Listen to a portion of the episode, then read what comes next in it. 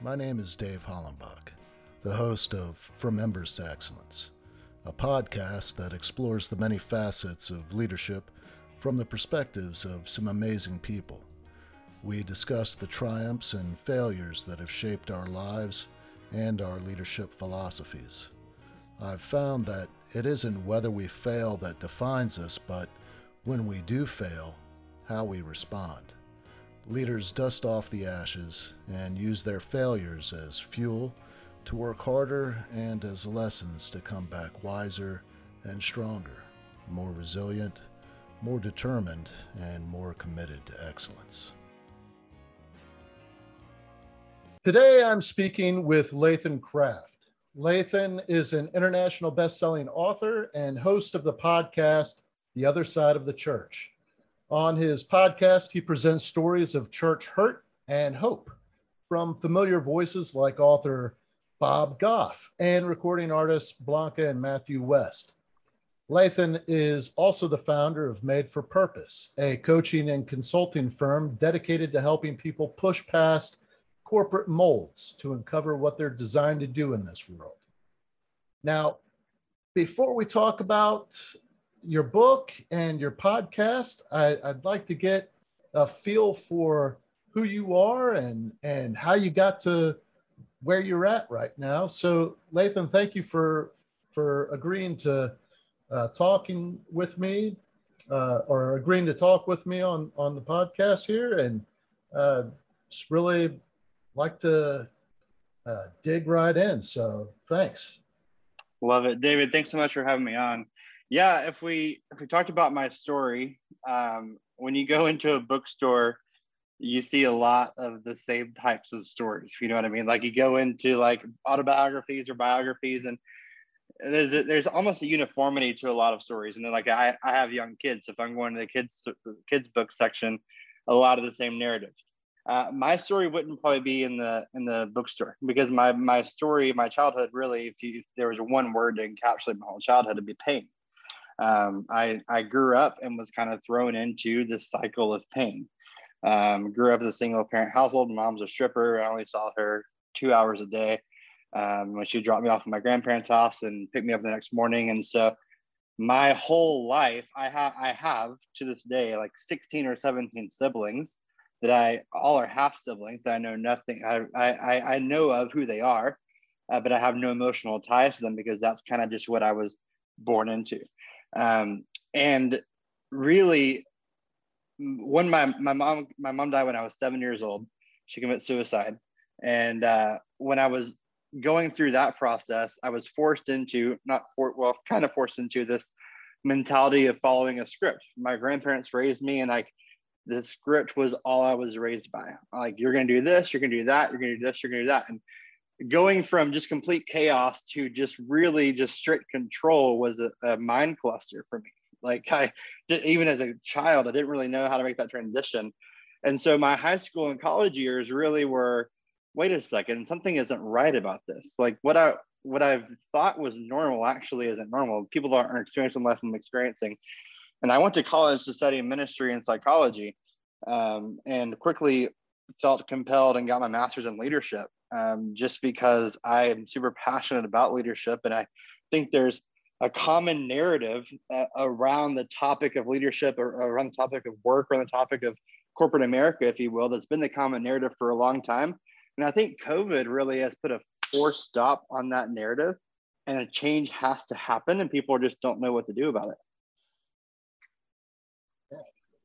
I I really was not expecting all of that.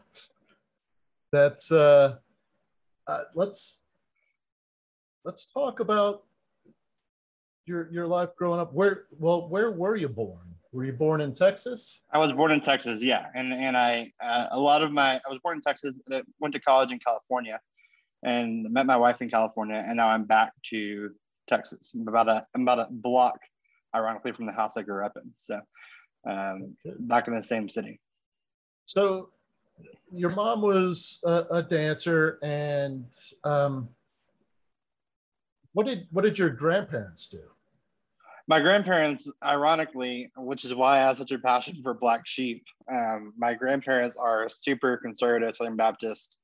Like she is the one that still to this day is not spoken of. Every other every other kid they had as a pastor or in some capacity, she was just the black sheep. Um, and so she, it's not she they just don't talk about her. They um, they don't talk about her life. Um, and she really was like as I've grown older, I've been more and more curious about her life, which is really where a lot of my business uh, building has come from. I'm I'm extremely curious. Um, we don't we don't have to talk about it right now. Maybe offline if, if uh, you're uncomfortable talking about it now. But um, what what do you know about your mother? Uh, that's a great question. I love that question. Um, I I know a lot of perceptions of her.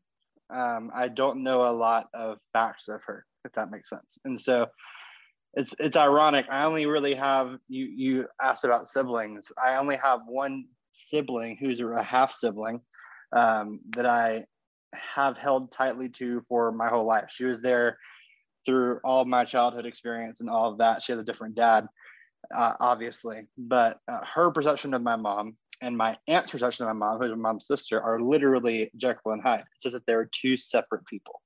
Um, she views my mom as this disgusting, um, uncaring person. My aunt views my mom as this loving, nurturing, never been a better woman in the world person. And so it's just this ironic dichotomy. And the only, literally, the only type of thing that's been that's been given to me from my mom um, was found through her journal. I found in her journal, which she'd ripped out a lot of pages, which makes sense. Um, just thinking about her perception and that led to her death, she ripped out a lot of her journals that she didn't want to be read and, and disposed of them. But her only journal that she left was her perception of church. And um, from that article, because I was a pastor for for a long time, from 16 to 26, I did full time quote unquote ministry. And I've come to realize just through a lot of my healing and a lot of my process, the only time my mom was actually accepted in church was in a casket. That's the only time she was she was allowed. And so from that from that perspective has really shaped the podcast, really shaped a lot of things that I do is the church as a whole, if we looked at American church, says they accept people like my mom, but actually they don't. They accept her when she's in a casket. And so, um, and then they give a narrative of her life that really confused me, the seven year old kid. Like, first time I heard the name Jesus was at my mom's funeral. And so, like, I, I had no idea who this Jesus was. Um, but really, it's it's really weird living in this mind trip of two expectations and two opposites, and especially with grandparents, people, her parents who raised her, who just don't talk about her. Um, and it's also weird because another interesting fact about my life is my wife and my moms commit suicide same same year of our lives. And so when we were in college, we met through that connection of that empathy brought us together of like, okay. And she she had a, a, a relationship with her mom. I really didn't. My mom was very distant from me in the sense that I mentioned earlier, she'd drop us off at the grandparents and all those things. Like the emotional attachment was not as obvious with my mom as it was with with Serena's mom. And so she has baggage there that she's worked through. I'm just super curious, even as you are, of like, what was she like? What did she do? Why did she Why did she go to dancing? What was her What was her narrative? Uh, obviously, she was a black sheep, and that's why a lot of my businesses have started with the black sheep mentality. Because what if the black sheep had a story of gold? As a seven year old boy, well, where in Texas uh, did you grow up? Tyler. It's about an hour from Dallas. Is that south or? It's east of Dallas, East, east Texas.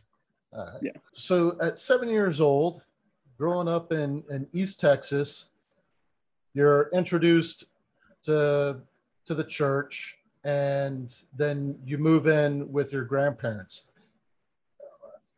Did any of your other siblings move into your grandparents' house with yours? No. So Joyce, who is my only, this is how this is how crazy my family is, so um, I was in I was in the hospital three months ago with brain surgery. Um, when I was in the hospital, I got a Facebook message from my sister that five of my sisters had died from COVID. And so like she's it's just like a, a, a flip it like, hey, by the way, so and so, so and so, so and so, so and so, they all died of COVID. and it's like that's that was just a relationship that is so commonplace for them it's just this like flippant like no emotional attachment no feeling no no anything and so all that to say my mom my sister my half sister that i've clung tightly to was there the morning my mom committed suicide she was she saw her i was the one that told her everything um, and then her biological dad the day that that happened took her and raised her in the same city um, but very much far, far away from where my grandparents' house was. How many siblings did you say you have? 15 or 16. That's still that's still up up for debate.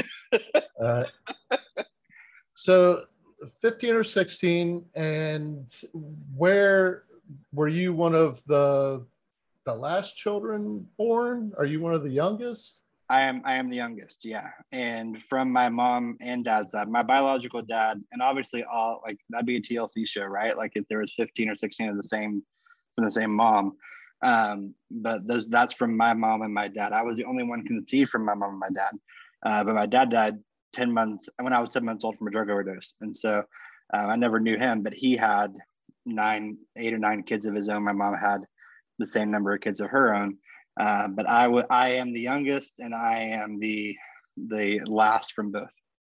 Your your grandparents, you know, they're the ones that raised you. What what did your grandfather do for a living and, and what did your grandmother do? Grandmother was a stay-at-home uh, grandma. She was very, very, very compassionate, very caring. Um, grandpa was in military for a long time. Um, and then he went to the electrical engineering route and did that up until I went into high school. Um, and then he retired. So he was always working um, and not, not, he is the, um, not the unfeeler, if you will. I think that's a word. He's the one that doesn't really show emotion, calloused, hard, attributes all that ironically to the military, which I um, I can understand, but also just there's all these other things that are there. I think there's some regret from from my mom, honestly, um, and my grandma is very much a, a stay at home, in the fields kind of person. What branch was your your grandfather in? He was in the army. Yeah, army. Do you know where he served? I I know that he was in Vietnam. Uh, I know that that was his. That's his kind of like his title, if you will. Like that's the thing that he he carries on a lot of conversations with. Uh, but I, I'm not familiar with a lot of bases. I know he was in Virginia a lot. They they lived in Virginia before they moved to Texas. But when once he got to Texas, he was he was retired from military work. So um, he didn't have any forts here. But I think a lot of the forts, a lot of the bases that he was in were in Virginia. You said that you had your own ministry from age 16 to 26. Yeah. Can you can you tell me a little bit about that?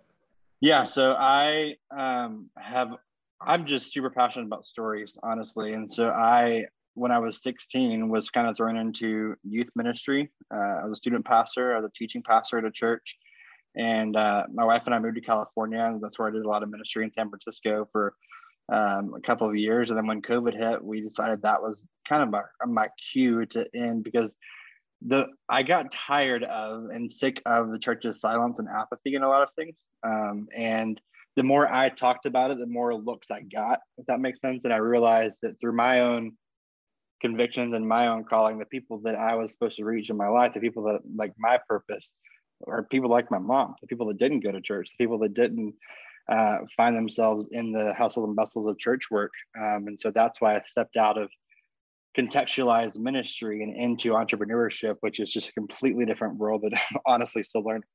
If you don't mind me asking, what college did you go to?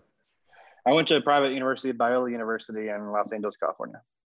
All right. And and you said that's where you met your wife. Mm-hmm. Where where is she originally from?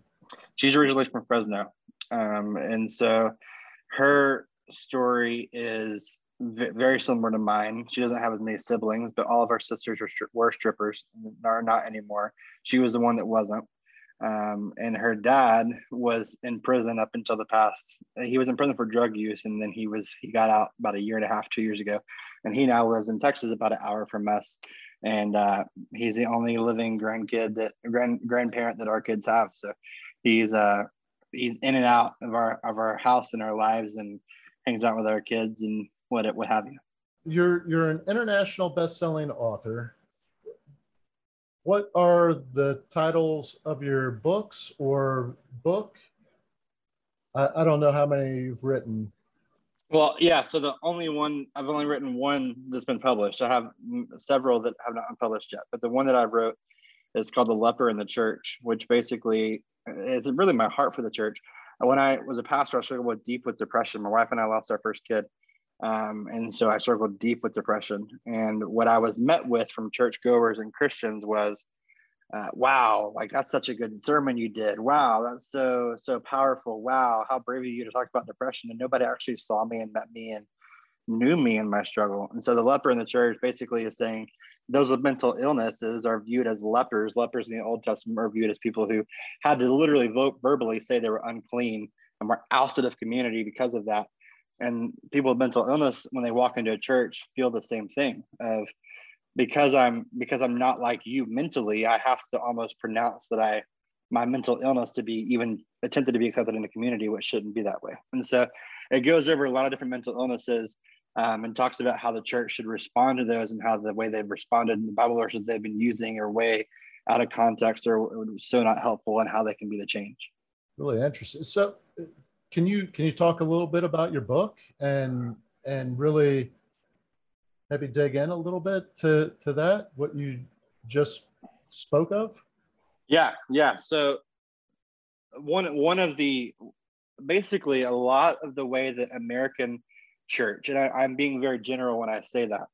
Um, but the way American church does church um, really outcasts a lot of people. It, it, makes church look more like a country club than a community center, if that makes sense. Like a lot of churches, you feel like you, you're walking into a country club type meeting when really church is designed to be a community center. Everyone's supposed to be welcome, everyone's supposed to belong. But the, there's just this construct that's been made, if we're honest, by inadequate narcissistic people who have made this like idea that you have to be somebody to be somebody here and that's the complete opposite. And so really i thought i was isolated in my mental struggle with depression as a pastor until i was visiting a church in los angeles that's super well known super um, mega church if you will a large church and they had that which I thought was a Baptist thing for a while, but they had the greeting time where you shake hands and you hug necks and you act like everything's good with your life. And um, this lady who I didn't know next to me literally shriveled into a ball and said, I have social anxiety disorder. I can't do this. And so in that process, I realized, wait a second, the way we do programming as a church is not meeting everyone where they are. We almost ask you to be where we are but we say come as you are. And so it just is a really trippy, confusing thing. And so things like schizophrenia, things like anxiety, like I've interviewed, I interviewed a lot of people. I went to Reddit, which probably wasn't the best place to do book research on was the Reddit forum, but I went to Reddit and I just asked the question and you just get a lot of people who are honest about hurt and honest about their answers and honest about pain and just say, hey, like I don't go to church anymore because of this. I don't go to church anymore because of that. And that's and I wanted to dig in there. I didn't want to. A lot of times we we like to, and we as the church, that's what I mean is we like to justify pain. Like we almost try to, d- defend and justify as if it's your fault you're in pain and not our responsibility, which is where I think America as a whole and corporate America and the church is coming to this head right now in time, in this narrative of time where we're going to have to own our stuff and talk about where we failed to get to where we need to go. Um, because America needs that. In a post pandemic world, America needs that. Um, and so the book addresses things like, man, like I've had four friends who are pastors who commit suicide because they've had a depression and they um, just couldn't deal with it anymore. Couldn't deal with the stigma, couldn't deal with the BS that people were promoting and saying about their lives. Um, and the book really is saying it's not just depression, it's eating disorders. It's not just eating disorders, it's schizophrenia. It's not schizophrenia, it's anxiety. It's all these things that people are wrestling with. It's bipolar. It's victims of abuse um, that we that it's not a mental disorder, but it just they they have this mentality and the, the way they think is just different, and we have to meet them there. Um, and so the the book really is my uh, an extension of my heart Um, and there have been other books that have been written about the topic since I wrote my book um, that I'm now actually, as we speak, reworking my book to to uh, republish it and entitle it "Come as They." You're the first person to know this, David. Uh, or title it "Come as They Are," not "Come as You Are," because the church says "Come as You Are," but actually it's "Come as They Are." Um, and so, how a lot of things that we we say as "quote unquote" church actually is excluding a lot of people, like my mom, um, that we are either in if you're if you're intending to do it then you're a sick person. So i'm going to give you the grace that you're not intending to do it and i'm going to work through that that way do you go to church currently? Ironically i go to the same church my mom's funeral was in yeah which is just wild. Um, and that's just been through a lot of counseling and a lot of healing. Uh, but i see the same guy on a weekly basis that uh, did my mom's funeral um, who I despised growing up.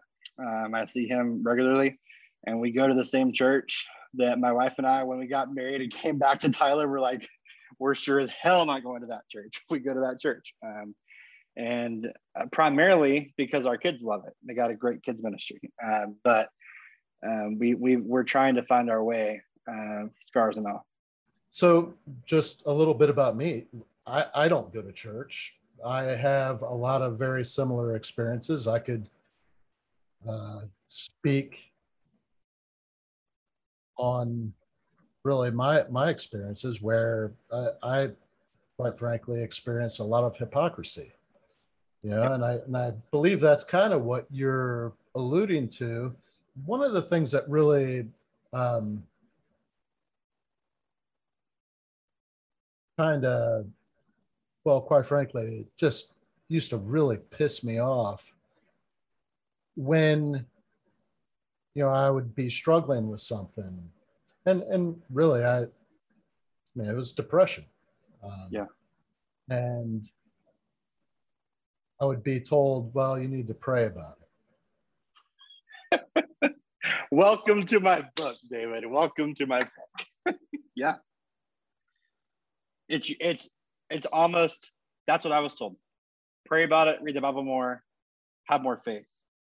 That that type of effed up cocktail, which really is just another person's inadequacies and insecurities who can't handle their own shit, if we're honest, um, trying to disassociate themselves from their pain to help you in your pain, which they literally can't.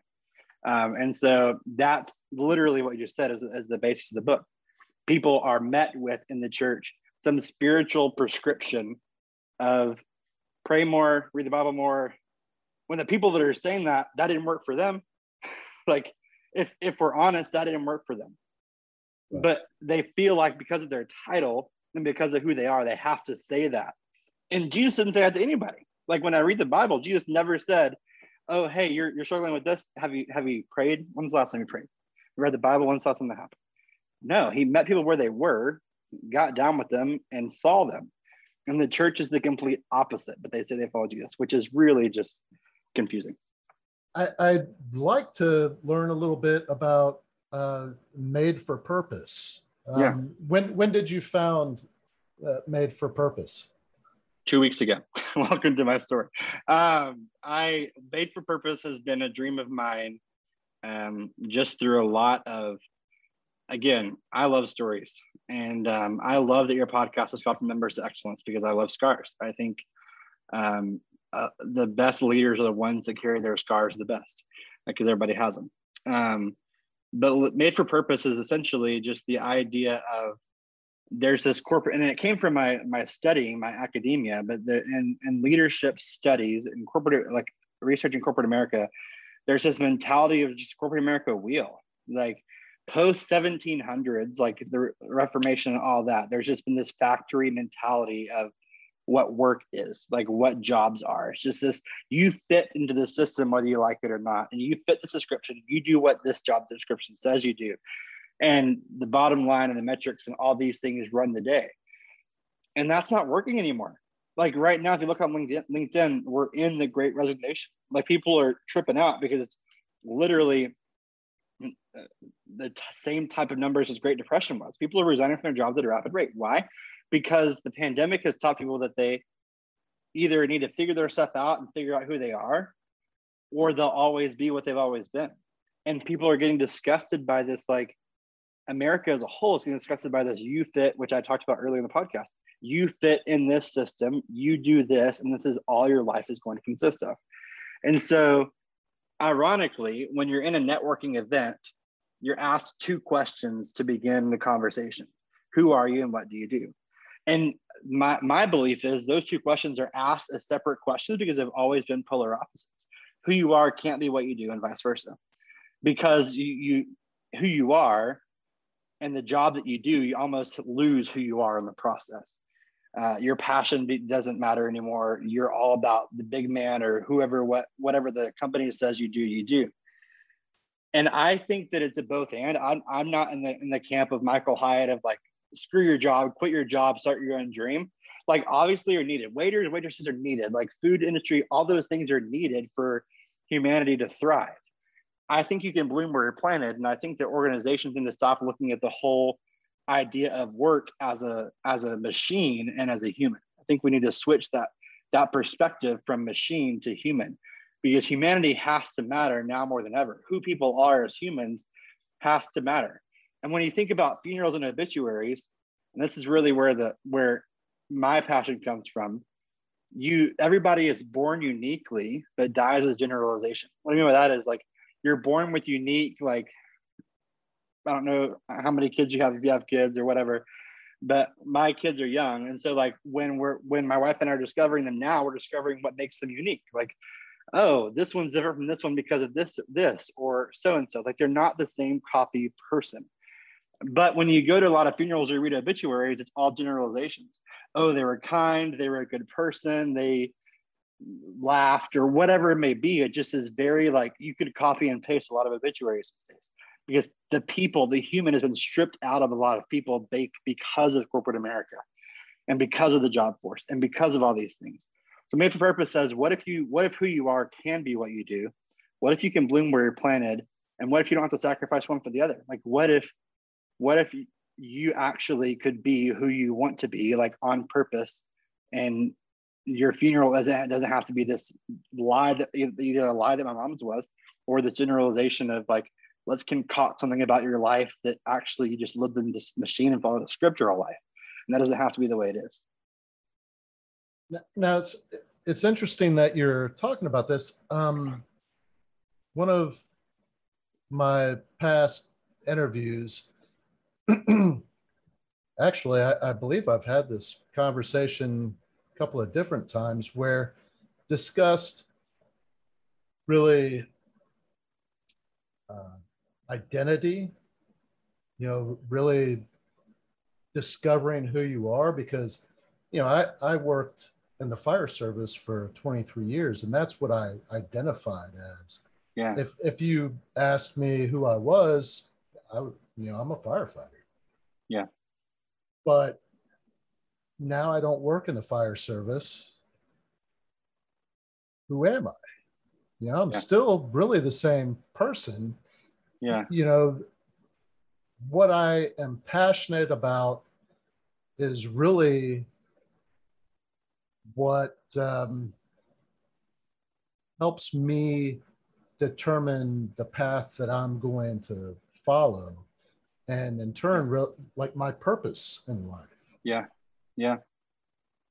And it just so happens that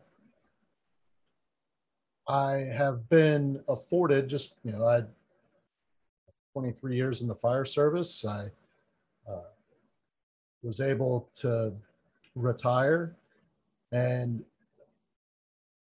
that has allowed me to to focus on writing a book develop this yeah. podcast and and really you know coach mentor people those things that i'm i'm passionate about not making a whole lot of money off uh, any of that stuff so Preach. it it's it's what i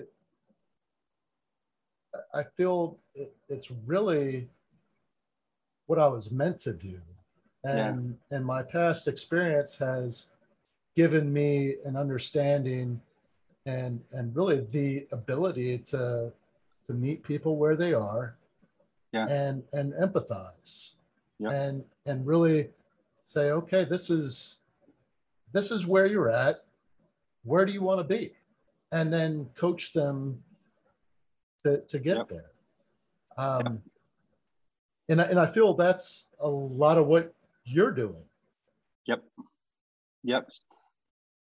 I think um just as you talked about being a firefighter my immediate reaction was okay embers to excellence that makes a lot of sense now. Like that podcast name makes a lot of sense. Um, and also just the idea of, of meeting people in crisis. Like that's nobody calls a firefighter when they're getting lunch you know what i mean like that's just not a, a call you want to make what my passion is and i and um, i think people almost like I think corporate America is almost like squelched the dream of a lot of people. Like you, you know where you know where you want to be. You know who you are, and that has that that didn't change in firefighter. You're David. Like that didn't change uh, through a job title. That stayed the same. You love me people in crisis, but a lot of people have been. I think of a, a girl named Karen who I know. it's really funny. Her name is Karen. That's like a social media gift. Um, but like she's been she's a mom that literally her whole life for 50 years in this corporate america workplace type thing is she just wants to make a freaking difference and every job she's had she can't but every job she's had she's like literally has pennies on the table trying to figure out like if the next paycheck is going to be enough for her for her kids or whatever and it's just karen was one of the reasons i started made for purpose is because there comes a point at, at, in Karen's life, and it happened. Thankfully, I had her as a client, so that's happening more. But there comes a point where you just give up, and you're like, okay, like my dream that I had or my my passion isn't for me. Maybe it's for my kids, maybe it's for somebody else, but I guess it's not for me. And the question that I would ask the Karens in the world again is if your funeral was next week, would you be satisfied? Probably not because a, a lot of your life has just been lived under orders of somebody else or lived under the dream of somebody else and you haven't been able to dream your own dream haven't been able to, to delve your own passion and so if your funeral was next week you wouldn't be satisfied but you're not even promised tomorrow like nobody knows when we're going to die and so it's just this idea of why why don't we start at your funeral why don't we start where your obituary is read and work our way there what do you want said? Like, write your own obituary. What do you want said about you? Let's work our way there. Because maybe you don't know what you what you want to be because corporate America has told you, even even have told you you're not good enough for what you're doing right now. Like you're you're inadequate at your job right now, or your work is poor performance, and that's all due to people not work putting people in the right places on the right bus. But my passion is I I'm so tired of people dying dying long after their dream died. Uh, I'm curious. Was there an event or um, something that really just said, I, I, you alluded to it earlier, but when you decided to leave ministry, was there something specific? And then when you left ministry because i'm i'm sure that for 10 years that was your purpose that yep. was what you were passionate about and that is how you identified as a person you were uh, a minister you yep. you led your your church um, yep. and when you left there I, i'm curious what your mindset was and did did you have that identity crisis because when i when i left the fire service i like went into a really deep depression because i'm like who who the fuck am i you know like yep. Yep. this is this is shit i never thought i'd be here yep welcome to my counseling sessions yeah like that's um, literally last week, my counselor said, I feel like you're in an identity crisis right now. And I was like, you're probably right. Um, what's really funny is, it's not funny, it's just kind of sickening, honestly, is The reason I left ministry is because I knew the people that God was calling me to reach aren't going to church. Like they're not. Um, and everybody has the, everybody that doesn't go to church. And here's here's there's there's a spiritual aspect to that too, which I'll talk about in a second, which you've probably never been told. And again, doesn't, isn't told in church. It was just really funny. But I realized that a lot of people that don't go to church have similar stories like yours, like mine for so long. There's an event or events that happened to where you tried and tried and tried to give grace and to like say, okay, maybe it's just one experience. And then finally, the culmination and the cluster F of all of that, you're like, screw it, I'm done. And it's just the same, it's literally the same narrative of people just like, and it's funny because you and I can sit here and talk as who we are, finding who we are, but so many damn people leave the church and find their identity in some other like literally the opposite end of what they had in church. Like and i'm not i'm not saying that that like lgbtq i'm not saying that all of that is based on church hurt but the the amount if you look at the numbers the amount of people that leave the faith and go to lgbtq is staggering and it's simply because humans just want to fucking belong like that's literally all humans want to do at the end of the day the goal of humanity is for everyone to belong and churches have made themselves places of belonging which is I'm a I'm a believer that belonging is a process. Belonging isn't a like, hey, come in and belong. I, I think it's a process that people don't want to pay the price for. Um, but because we we use the same language that safety and security that they're looking for, the hurt there makes them tie to a community that promotes just full acceptance. And you know what I mean? So it's just like the opposite end of the spectrum, and it's just wild to hear narratives of that. So why why did I leave ministry? I had a conversation with a shepherd which is it's literally what happened. There's a story in Luke 15 um, about it's a parable that Jesus says about the lost sheep, and it's very common, very very announced in, in scriptures. Basically, a Middle Eastern shepherd in the in this story had a had a flock of 100 sheep, one left, and Jesus talks about how the shepherd, being him, leaves the 99 and finds the one and brings it back to the flock. Um, and that's like all over worship music right now. It's all over everything. Like pastors are talking about this, this leaving the 99 to find the one, like that being Christianity. But when I talked to this shepherd, because I was like, a lot of time we like to read scripture through white privileged eyes, which is just really funny because it's a Middle Eastern book, but whatever. Um, this shepherd said, You know, the only reason a sheep will leave its flock is if it's wounded. Like the only reason a sheep would leave a flock, a healthy flock, is if it's hurt. And it would leave so as to not make the rest of the flock at risk of being hurt. It decides as a sheep, my hurt is not welcome here. Therefore, I'm going to leave so as not to put put my shit on all the rest of the sheep. And it's literally textbook, David. Like it's like literally everyone's lives. And the and the church has made this like worship songs and all this, like, oh, how cool God is. Yeah, but what about the damn sheep? Like, what about the one that left? And that's why I stepped out of full time ministry. And what's really funny is I can go, I can show you the damn Facebook video. All, everybody, because ever since I was 16, I was a pastor, so everybody knows me as a pastor.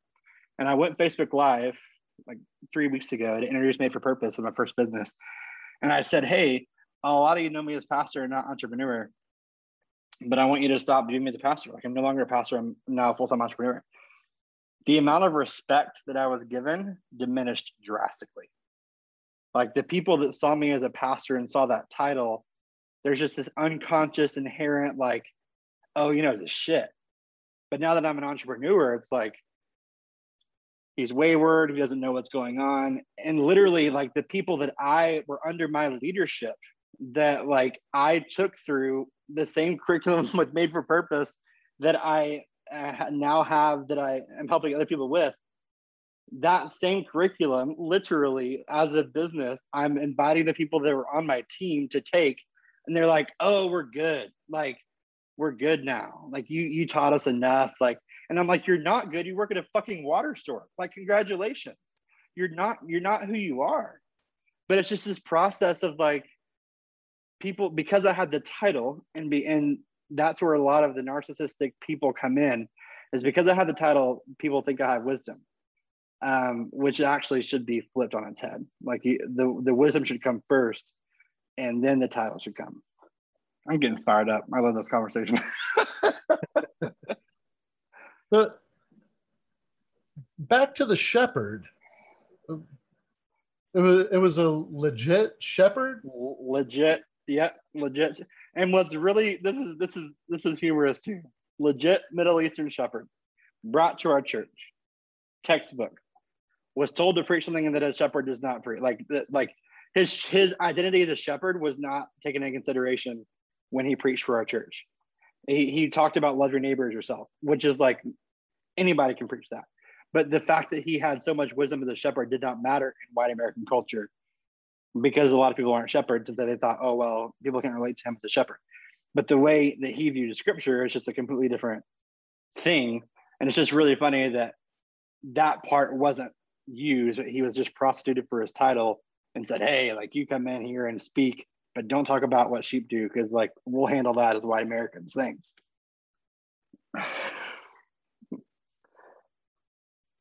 So you had this conversation with this Middle Eastern shepherd, and he tells you why a sheep would leave the flock because they're injured, and and probably because, and this is what I'm thinking is that when predators go after their prey, they're looking for the weak and wounded.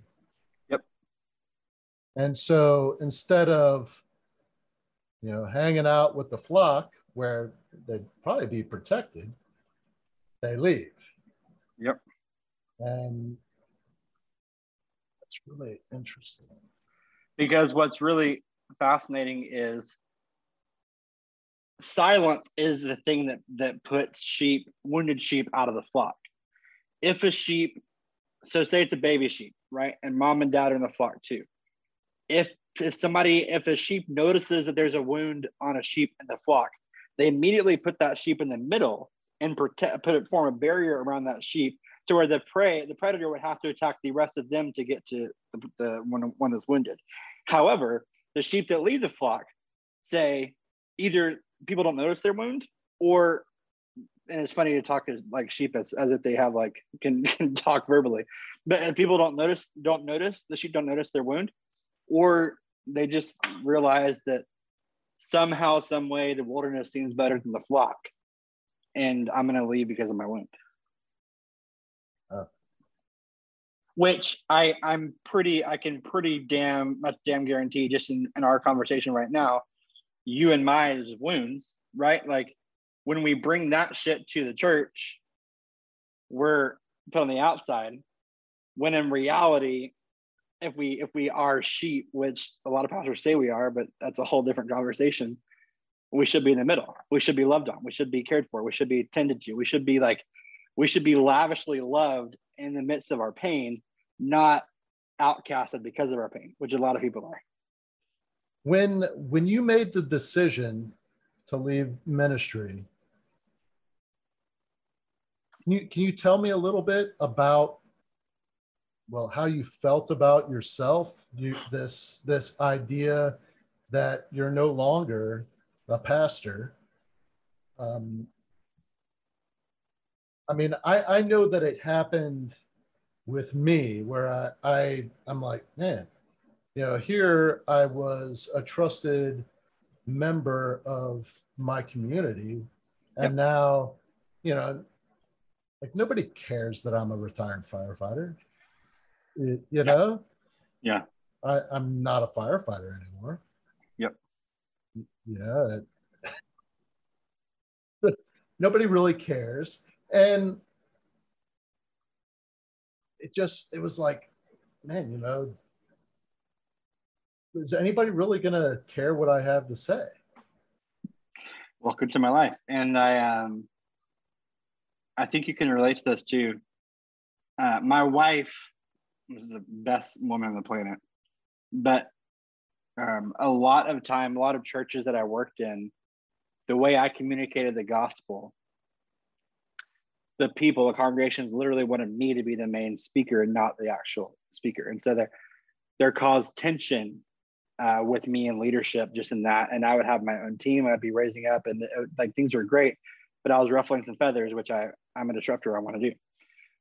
That being said, when I, as soon as I left ministry and, and I would try to watch church, like I would be like, damn, like there's so many things they're not doing correctly, or there's so many things that I wish I could do better, or man, I wish I could be back there, or like there's just this like, there's an itch and my wife would sometimes like when when she would hear sermons she'd be like you're so much better at that. Like i wish you were up there.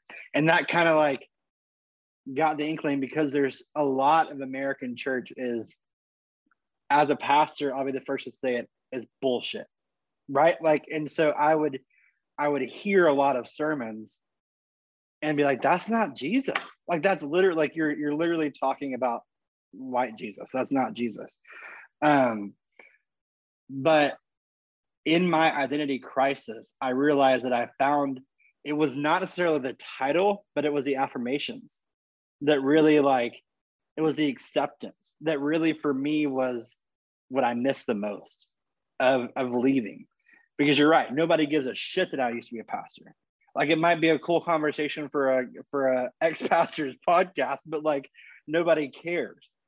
Um, and obviously, as I mentioned earlier, no, the respect of me has gone down because I'm not a pastor. It's, it's just like Lathan has gone off the deep end. Like he doesn't know what he's doing. Actually, I definitely have a more clear understanding of what I'm doing now than I ever did as a pastor. Um, but it's just the it's the title and the accolades that come with the title that's what I miss the most, and what caused me deep depression and anxiety really um, for six to eight months um, and honestly, presently still in process with that. Um, I'm just now getting to the point because you asked me earlier that I can go to church and not try to fix it because like that was that was my mentality. And I'm sure if I was a firefighter, like uh, like the response times and all those things would, you know what I mean? Like there'd be so many things that would just piss me off about things that weren't right with being a firefighter. It's the same thing with a pastor. Like there's so many people and so many things that I just want to shake people and be like, do you know what the hell you're doing? And it's it's ridding myself of that. And my counselor, my counselor asked me the first time two questions. I've never, met her. She asked me two questions. She said, You're strict, you're strict with every title you ever have, not even a dad or a husband. And you're on an island alone. What are you? And I was like, Hell, I don't know. She's like, okay, so you find identity in your title, not in your person. You're you're made and you're Lathan. And so it's just this like, are you are you confident enough in being your name? Like, is that valuable enough for you? Um, and then the second question she asked me, which honestly, just as yesterday I had counseling, and I told her like for the first time I can confidently say I can answer your question with a yes. She said, "Are you okay with not belonging? Like, are you okay being the person to sacrifice belonging so that people can belong? Like, are you okay with that? And for the longest time, I said no, but now I say yes because I'm confident in. And damn, the process sucks, David. Like I'm still in it. Like it sucks, but I'm confident in who I am now, and I know that despite what my own people, like the people that literally gave me money and all those things as a pastor, and now like silence despite what they say, I know I'm confident enough in who I am. In in reading a little bit about you, there's um, one of the things that I, I think is part of your your purpose in in the made for purpose um, would you call it an organization foundation? Organization coaching consulting yeah whatever you want to call it. Uh, one of the things that that you do is you you offer people hope. Yeah. And and so that's one of those things where when when i'm coaching somebody i'm sort of doing the same thing you know kind of yeah. guiding them like look you got this. Yeah. You know have have faith in yourself. Just take it one step at a time. You know you might fall on your face but that's that's an opportunity to to learn from that and you won't fall on the same side of your face next time, you know? Yeah. Even it out next time. Yeah. But one of the things that that I struggle with, and and I I can tell by just talking to you this short period of time that that you're much like me, where when you're not feeling very hopeful, how do you how do you snap out of it? You know, so that you can you can help somebody else. Um, phenomenal freaking question, David. Um, I even in this season, I really believe I'm starting a nonprofit soon, uh, introducing this on your podcast. Congratulations, um, called a heartbeat from hope, because I believe that people are a heartbeat away from hope. I think it's that is that is that quick to obtain, and it's genuine, but it's that quick. And people that commit that die by suicide do so because they are hopeless for a heartbeat. Like that's that's the only reason. Like in the, in that decision making, yes, depression leads up to it, but there's a decision of, of hopelessness in the heartbeat. And if there was an if there was an antonym for our country right now, it'd be hope. Like nobody has hope in our country. But my passion is the power of handwritten words, not necessarily spoken words, but handwritten words. So how do I snap out of it? The same people that today are saying, "Are you for real? Like, are you sure?" wrote me letters six months ago talking about how much I meant to their lives.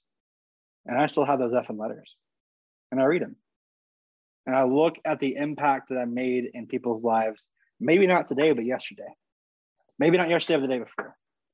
And I, and those words make me feel my pulse again in the sense of, okay, like I'm not crazy. Today just really, really sucks. But hope is a heartbeat away.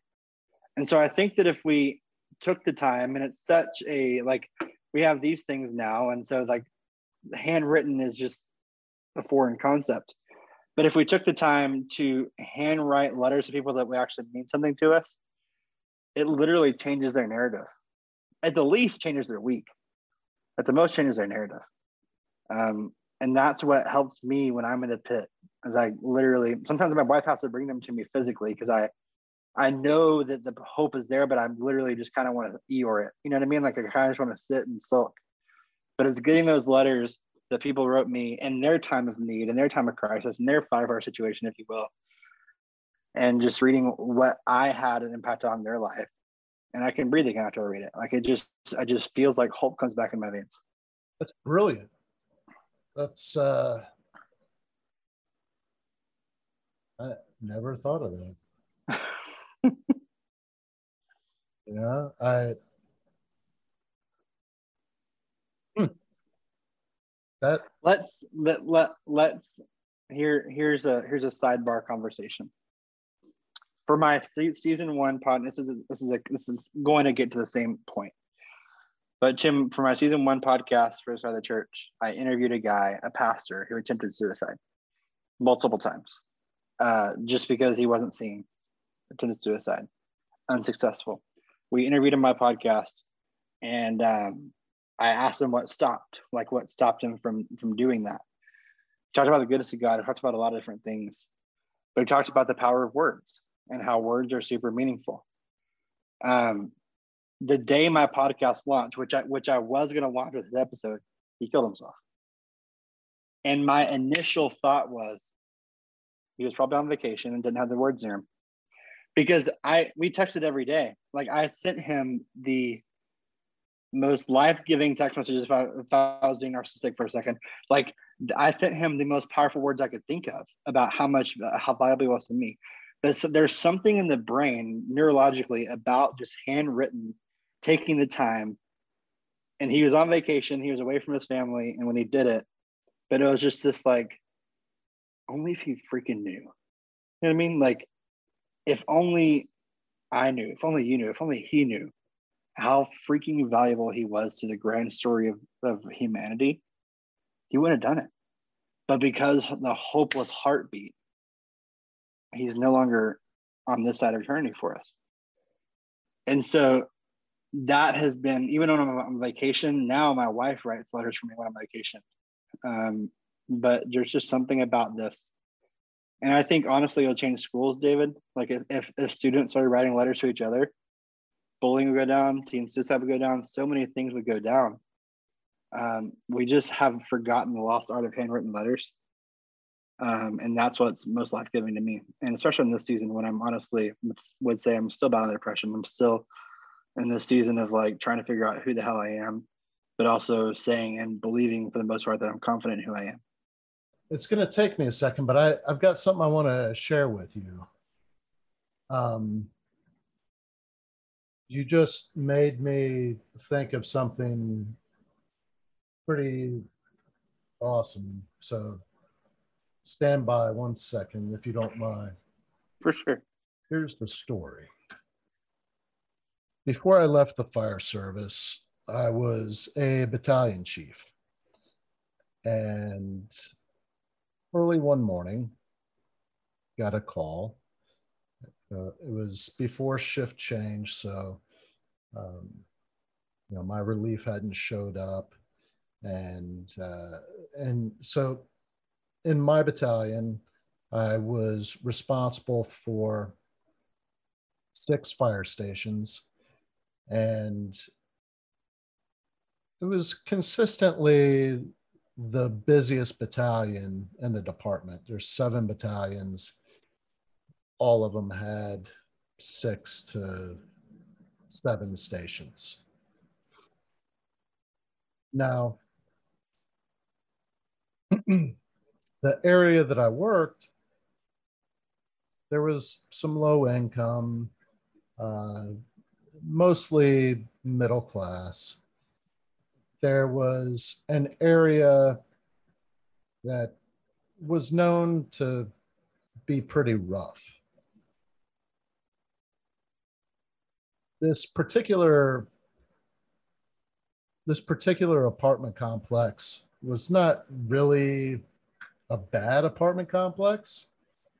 Uh, there wasn't a whole lot of crime there as far as I could tell. I mean, I had had a couple of fires there. I mean, there was the normal domestic violence things throughout the years. But on this particular morning, it was uh, it was a, a murder suicide, hmm. and the the protocol. Now, in in my the, the department that I left,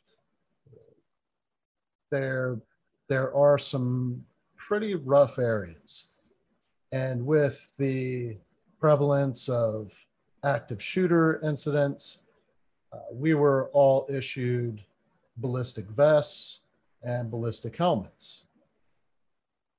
And I can tell you that I've had to wear that stuff on more than one occasion. Now, this particular morning,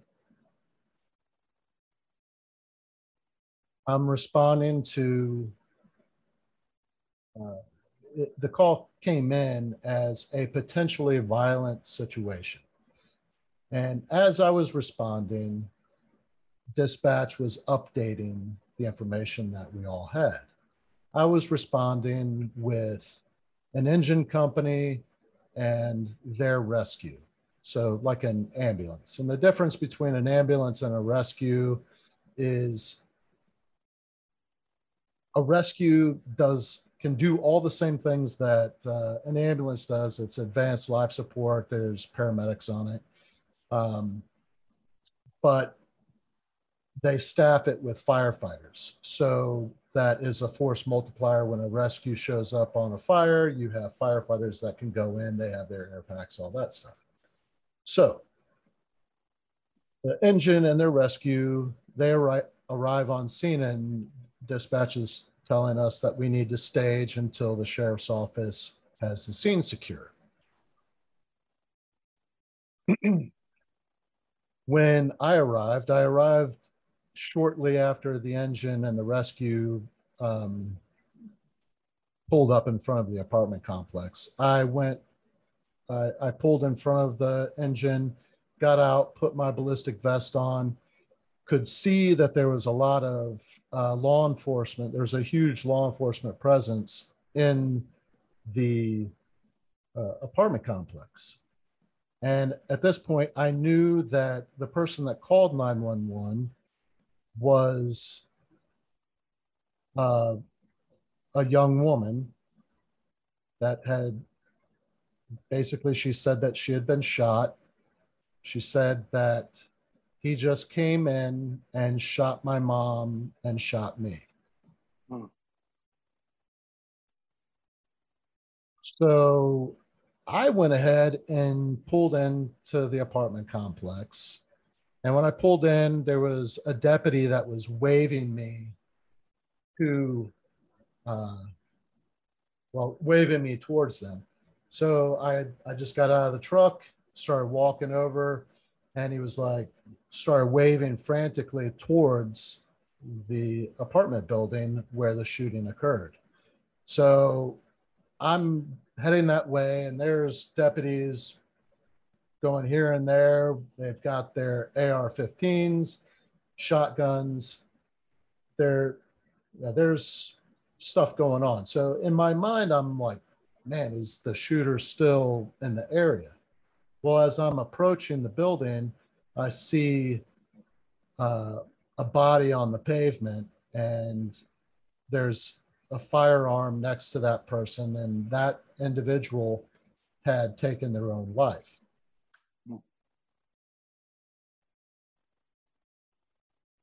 One of the deputies that was standing there said, uh, the the patients are are inside that door.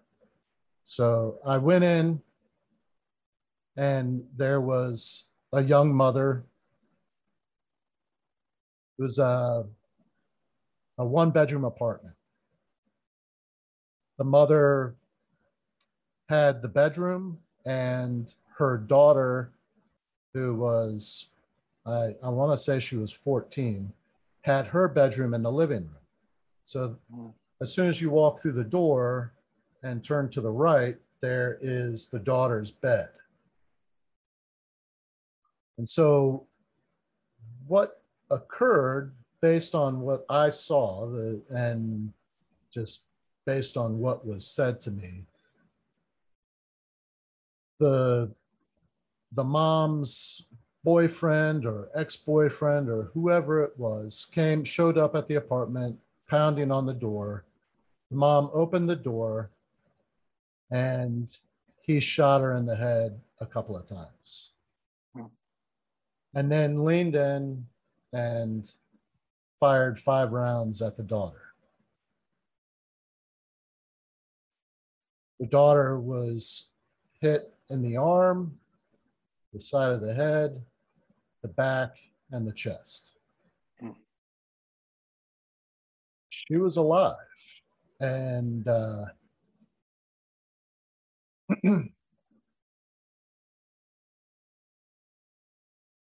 I, I checked the mother's pulse. She didn't have one, but I don't know if you're familiar with what agonal breathing is, but it's you know, the last couple of breaths that um, Yeah. an individual takes uh, before they completely expire. And you know, the mom's eyes were open. It felt like she was looking at me. And as I went to check her pulse, she took a deep breath, you know, an agonal respiration. And I was like, oh my gosh. So I know I've got two patients. So I called for another rescue truck. They got there rather quickly. I alerted the engine company and the, and the rescue truck that the scene was secure and they could come in and, and start rendering aid. The, the priority was the daughter because based on the injuries that the mother had sustained, it wasn't likely that she was going to survive. So our the bulk of our resources went towards helping the the teenage girl.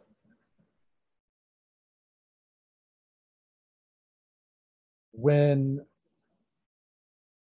me and a couple of other guys, we we moved the mother into the living room where we could have more room to work. And uh, when the daughter was taken out the, the back of the apartment,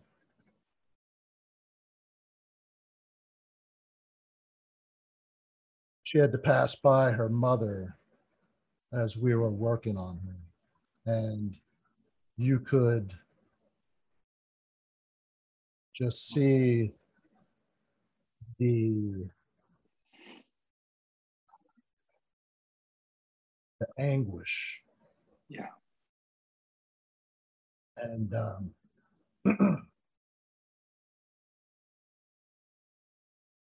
she was so she was transported to the hospital to the emergency room. The mother was transported as well but uh, you know she did not survive because of her injuries. We did work her because even though she didn't have a pulse when we put the monitor on her she had electrical activity, you know, showing a rhythm. And so based on the protocols, we, we did work her. The, yeah, the- the trauma surgeons couldn't save her life. Um, Hmm. it just wasn't going to happen. Hmm. Well, the following shift, um, I I went to the hospital that I knew that we had transported the daughter to. I'd stopped at, uh, well, on my days off, I, you know, it was I worked 24 hours and then I had 48 hours off. So during the 48 hours off that I had, I went to the store, and I went to supply. Um, I got a sweatshirt that I thought um, would would fit the girl, uh, an orange, well, a fire department sweatshirt uh, that I thought would fit her, because you know I, I know it can get cold in the hospital, and I bought a stuffed animal like a, a dog, a stuffed dog, like a puppy kind of thing. And I wrote her a letter.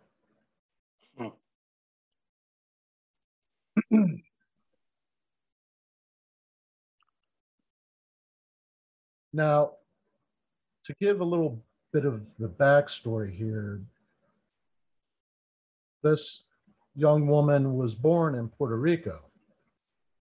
Her mom was from Florida, but had moved to Puerto Rico uh, after she had gotten married and you know started a family there. The mom and dad got divorced. The the father agreed that you know their daughter would have more educational opportunities if the mom moved her back uh, stateside to Florida. So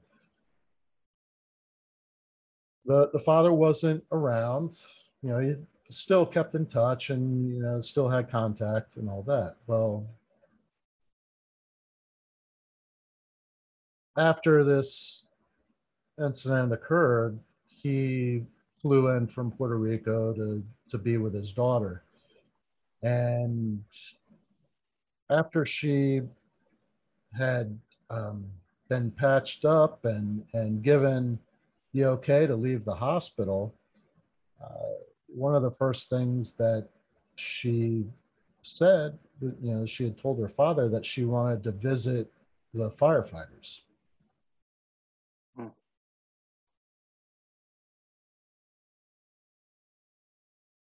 And uh, so her and her aunt and her father came to the fire station and you know, took took pictures with us. And um, a while after, I received a package, and this is after I had left the, the fire department. But I was told that I had a package and uh, you know they had contacted me and said, you know, come come by and, and pick this up. So I went. When I opened the box, uh, there was a framed picture. It was one of the pictures that we had taken um, at the station, and on it, it in her handwriting, she said.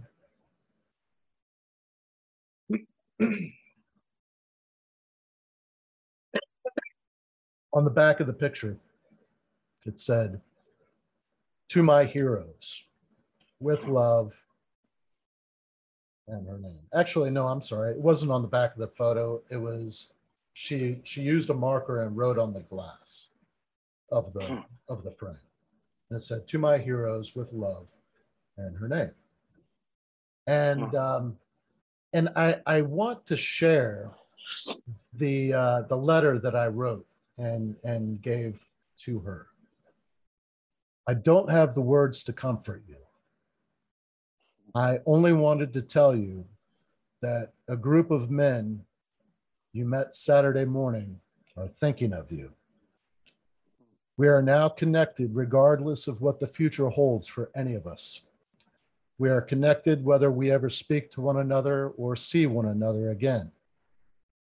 We have seen things that can't be explained and can't be forgotten. The group of men you met are good men and have been thinking about you constantly. The words I'm going to close with are words I've used to guide myself through many difficult events. I'm only sharing them with you because it is possible you may find value in them as I did. It is when we are faced with events that are out of our control that wisdom can either be our savior or it can be ignored. It is a universal truth that any significant event can be used to fuel great ambition and drive to do great things. Every individual has choices to make. We can choose to find strength and determination we didn't know we had and shape our future into what we know we deserve. Or we can sit passively and let the events that intersect with our lives chisel away at who we want to be. I am one of the men who met you Saturday morning. I'm going to leave my contact information for you. You may choose to never contact me, but if you do, I think it would be very nice to talk with you.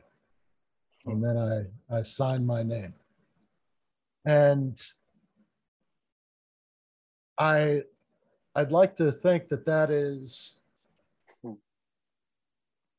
part of the reason why she came to the station. and part of the reason why she sent the picture and has remained in contact. Um, and it's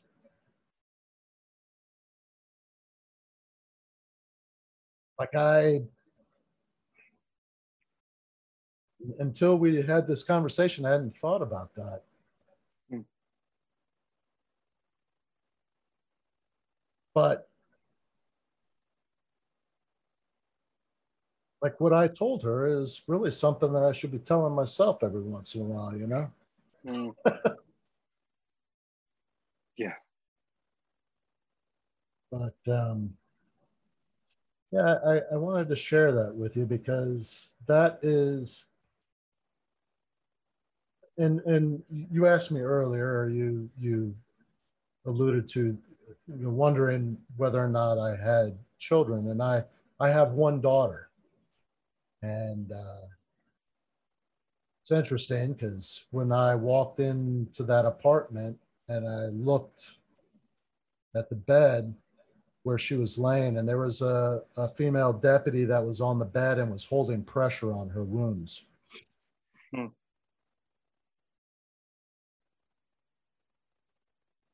She bore a striking resemblance to my daughter. Hmm. Same age, same hair, same eyes. It was. Uh,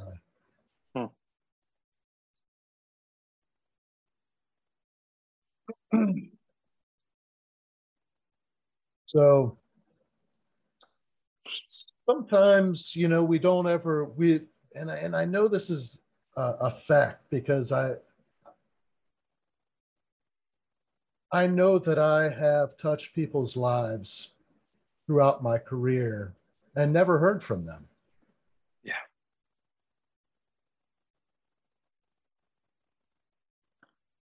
But doesn't mean that I didn't have an impact.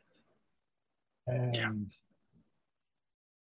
and I can tell you, and I and I've talked to other people about this that you know there's individuals that impacted my life and they weren't law enforcement, they weren't fire rescue, they weren't members of the church.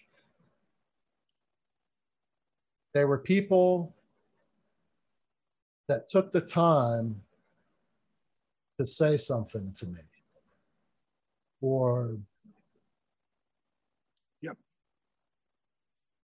yeah they took the time to put their hand on my shoulder when i was grieving a loss. Yep. And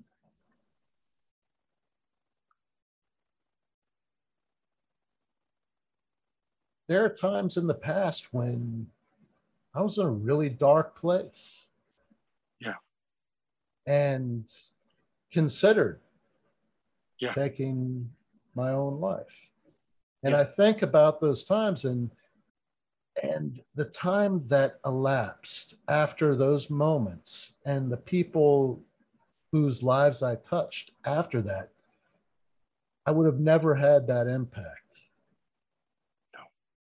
And I and I never would have thought that I would have impacted anybody's lives at that moment when I was ready to be done. You know, so for the people listening out there, we never know what circumstances are going to arise where we will be that voice of compassion or that empathetic touch or those kind eyes that that somebody looks at and and is moved in such a way that that they're given hope. Yeah. So man, I I I fucking love that we had this conversation. Yeah. I I think that the people out there listening maybe maybe share share this and yeah because somebody out there yeah needs to know how valuable they are yeah yeah and um I think we should end there, but I also think that just to speak into your life, David, I fucking guarantee you that girl knows exactly where that letter is. She's on the call right now, I guarantee you she could point exactly where that letter was. Never doubt your influence. If you're listening, never doubt your words. Because people fucking need it.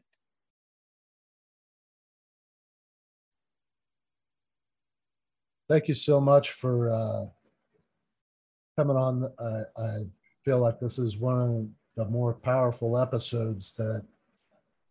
Um, yeah, this is good. Uh, man, thank you so much. I would love uh, to, to stay in contact with you. This has been huge for me. I, I really I'm gonna, appreciate it. I'm gonna go pick up my son right now, but you sure as hell guarantee I'm gonna email you. Uh, brother. Nothing but love for you. Thanks, man. Thank you for listening to this episode of From Embers to Excellence. Please like and subscribe to my YouTube channel. Follow me on your favorite podcast platform and visit hollenbachleadership.com for additional content. My goal is and always will be to add value to as many people as possible. So if I can be of any assistance to you or someone you know, please connect with me via email or on one of my social media accounts linked on the homepage of my website. Remember, our failures don't define us unless we let them, and the only true measure of a leader is the success of their team.